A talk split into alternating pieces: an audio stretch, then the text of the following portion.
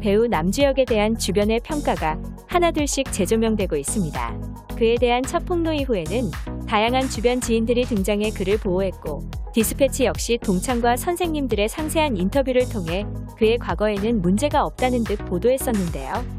하지만 이후 어느 여성 제보자는 언론을 통해 남주혁을 포함해 12명이 단체 대화방에 제보자를 불러내 성희롱, 외모 비하 발언을 했다며 이른바 카톡 감옥 의혹을 제기했습니다. 카톡 감옥은 대화 참여를 원치 않는 상대를 카톡방에 계속해서 초대해 모욕을 주거나 괴롭히는 행위를 뜻하는데요. 이에 대해 남주혁 측은 이미 당시 학교에서 사과로 마무리된 사건이라고 말하며 법적 대응을 하겠다고 말한 상태입니다. 이렇듯 끊이질 않는 의혹에 휘말리면서 남주혁과 방송 등에서 친분을 쌓은 강남 배우 장기용의 발언에 시선이 쏠리고 있습니다. 강남은 2014년 학교 다녀오겠습니다에서 남주혁과 만났었습니다. 그는 실수로 남주혁을 남현주로 부른 것을 계기로 급격하게 가까워졌는데요. 둘은 한동안 SNS에 함께 찍은 사진을 올릴 만큼 친분을 과시했었습니다. 다만 인연은 오래가지 못했는데요.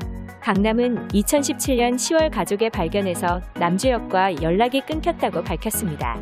그는 남주혁과 친분이 있지 않냐는 질문에 남주혁이 잘 되고 나서 연락이 없다. 바쁘니까 그럴 것이라고 털어놓은 것인데요.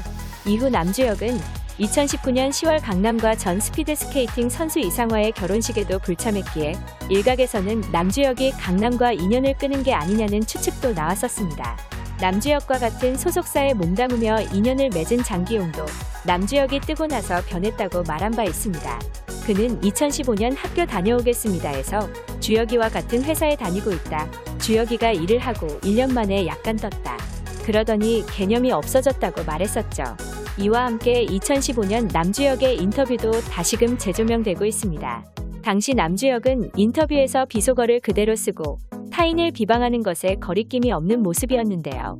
그는 강남형이 지나가면 재미있는 사람이 지나간다는 느낌으로 와 이러고 제가 지나가면 조금 더 감탄사 같다고 해야 하나?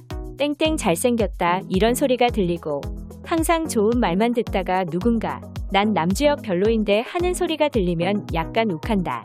내가 너한테 뭐라고 한 것도 아닌데 왜 나를 평가해? 이런 마음이 들더라. 워낙 좋은 소리만 들어서 그런가? 그보다 저 처음에 치아 교정한 치과 이름 좀 인터뷰에 써주시면 안 돼요? 망하라고 등의 말을 했었죠. 당시에는 많이 유명하지 않았던 탓에 묻히긴 했지만 그때도 당돌하다는 비판과 함께 함성감별사라는 웃지 못할 별명을 듣기도 했습니다. 반면 남주혁에 대한 좋은 평가도 존재합니다. 배우 박병우는 인터뷰에서 남주혁 방에서 뭘 끓여 먹었는데 우리가 치워주지도 않았다. 쓰레기를 정말 많이 쌓아놓고 나왔는데도 괜찮다고 하더라. 정말 착하다고 칭찬했습니다. 또 남주혁과 함께 일한 적 있는 어느 관계자도 남주혁은 겉모습과 달리 세심하고 자상한 친구였다. 누구를 때리거나 함부로 말하고 다닐 성격이 아니다.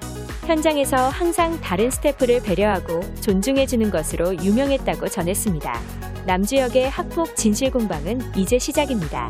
증거 없이 증언에만 의존해야 하기에 남주혁이 가해자인지 루머의 피해자인지 진실이 밝혀지기까지 꽤 긴 시간이 걸릴 듯 보입니다.